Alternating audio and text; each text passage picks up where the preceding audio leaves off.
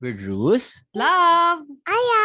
Welcome to the Kosho Podcast. Aya Good morning. Welcome to R&R with the Kosho. Good morning, mommy. Good morning, Good baby. morning, baby. Kamusta? morning. Good morning sa ating lahat. And so, para kanino tayo bumabangon? Let's start our day with blessing our souls with the readings and reflections. But I love your question. Para kanino kayo bumabangon?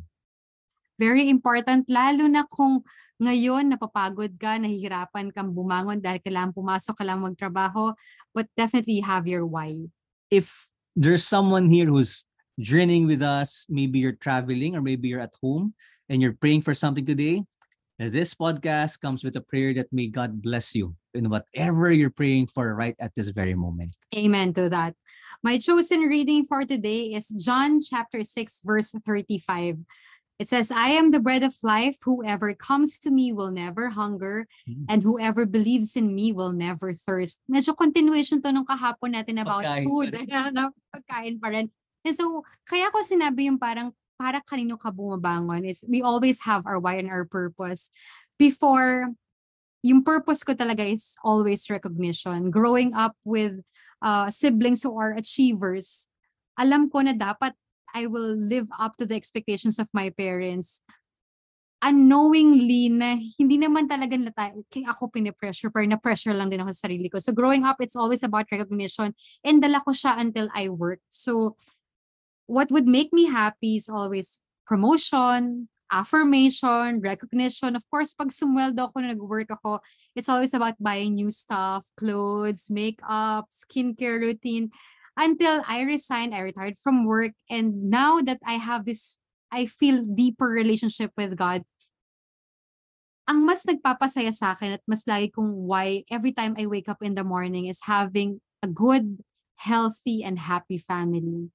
Wow. It's knowing God more. It's doing His will for me kahit stubborn ako. It's Very it's nice. serving my husband and it's serving my kid, my kids, even the one in my tummy.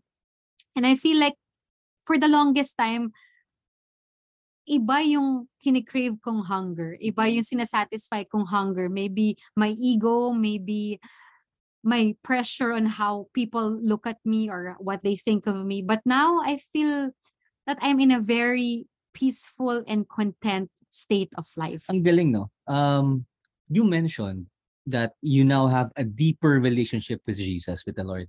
Kasi sa ibang tao, parang, how do you define having deep relationship? Does it mean that now you pray the rosary every day? Does it mean that now you're mas, the term is religious ka ba ngayon?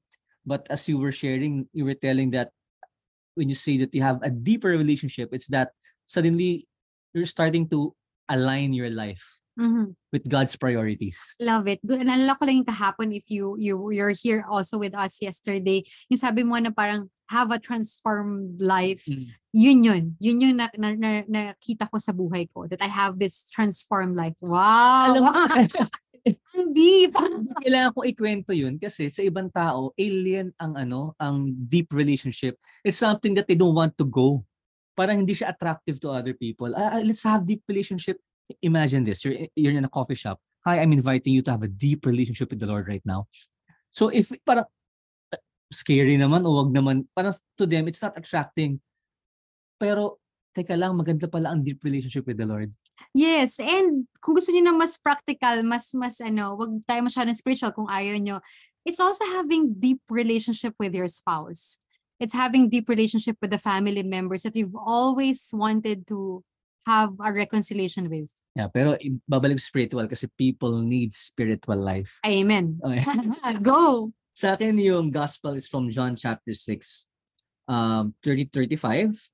Again, and uh, the Psalms is from uh, Psalms 31. It's 3 to 7. Pabaliktad ako, no? The first reading is in Acts chapter 7, verses 51, and then 8 to 1.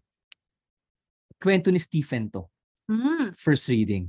Stephen, for those who, kung di mo pa na-encounter si Stephen sa readings, Kapakilala siya ni Drew sa inyo. isa siya sa sobrang gwapong lalaking pinanganak sa mundong ito. Sa, ano sabi nga, Di ba? In the Bible, when they looked at his face, face. they saw the face of an angel, nahirapan sila. But it says there in verse 60, then he knelt down and said aloud, Lord, do not hold this sin against them. And with these words, he fell asleep. This is when people already do not want to listen to what Stephen was telling about Jesus. Kasi nga itong mga tao na to, suddenly buhay si Jesus. Wow, we were looking for that. There was a prophecy and now here he is. But the people cannot accept that and they stoned Stephen. They killed Stephen.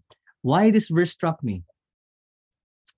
Why will God allow someone to die? Especially if that guy is preaching his word. I mean, why? Diba? just like, bakit may namamatay na mababait sa COVID? Oo. Alam mo yung parang, Lord, nangaral siya, shinare niya, sabi yung make disciples. So he was, he was making disciples. Why allow those things? Why, why allow death? Di ba pwedeng criticize ka na lang, hindi kami naniniwala dyan, but why allow stuff like that? And it made me reflect, it's not about God, it's about our response to God actually. It's because talagang tumaya ang Diyos sa atin, tumaya si Lord to give us free will.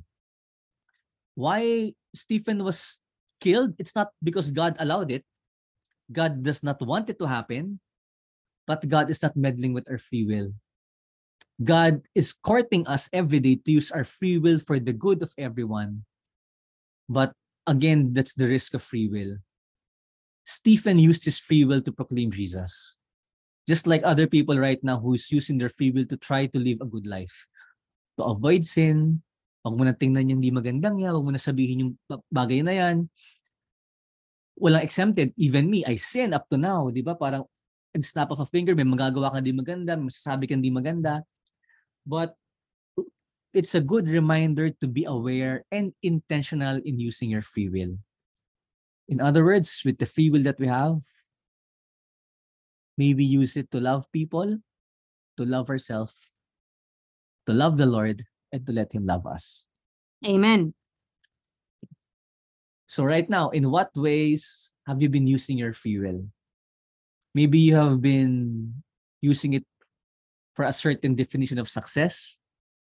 Have you been also using free will for your salvation? To receive God's love in your life. Lord, we pray for those who's um, journeying with us in this podcast. Bless us. Thank you, Lord God, because even though you are not meddling with people's free will, you have been protecting us in any way that you can. Lord, we pray that you use us, guide us, that we may use this gift called free will to worship you, to love you, to love others, and to love ourselves. In Jesus' name. Amen. the Father, and of the Son, of the Holy Spirit. Amen.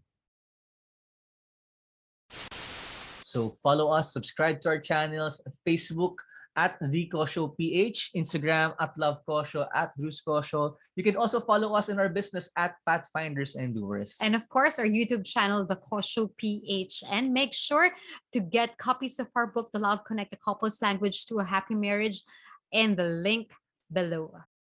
and have a great day. God bless.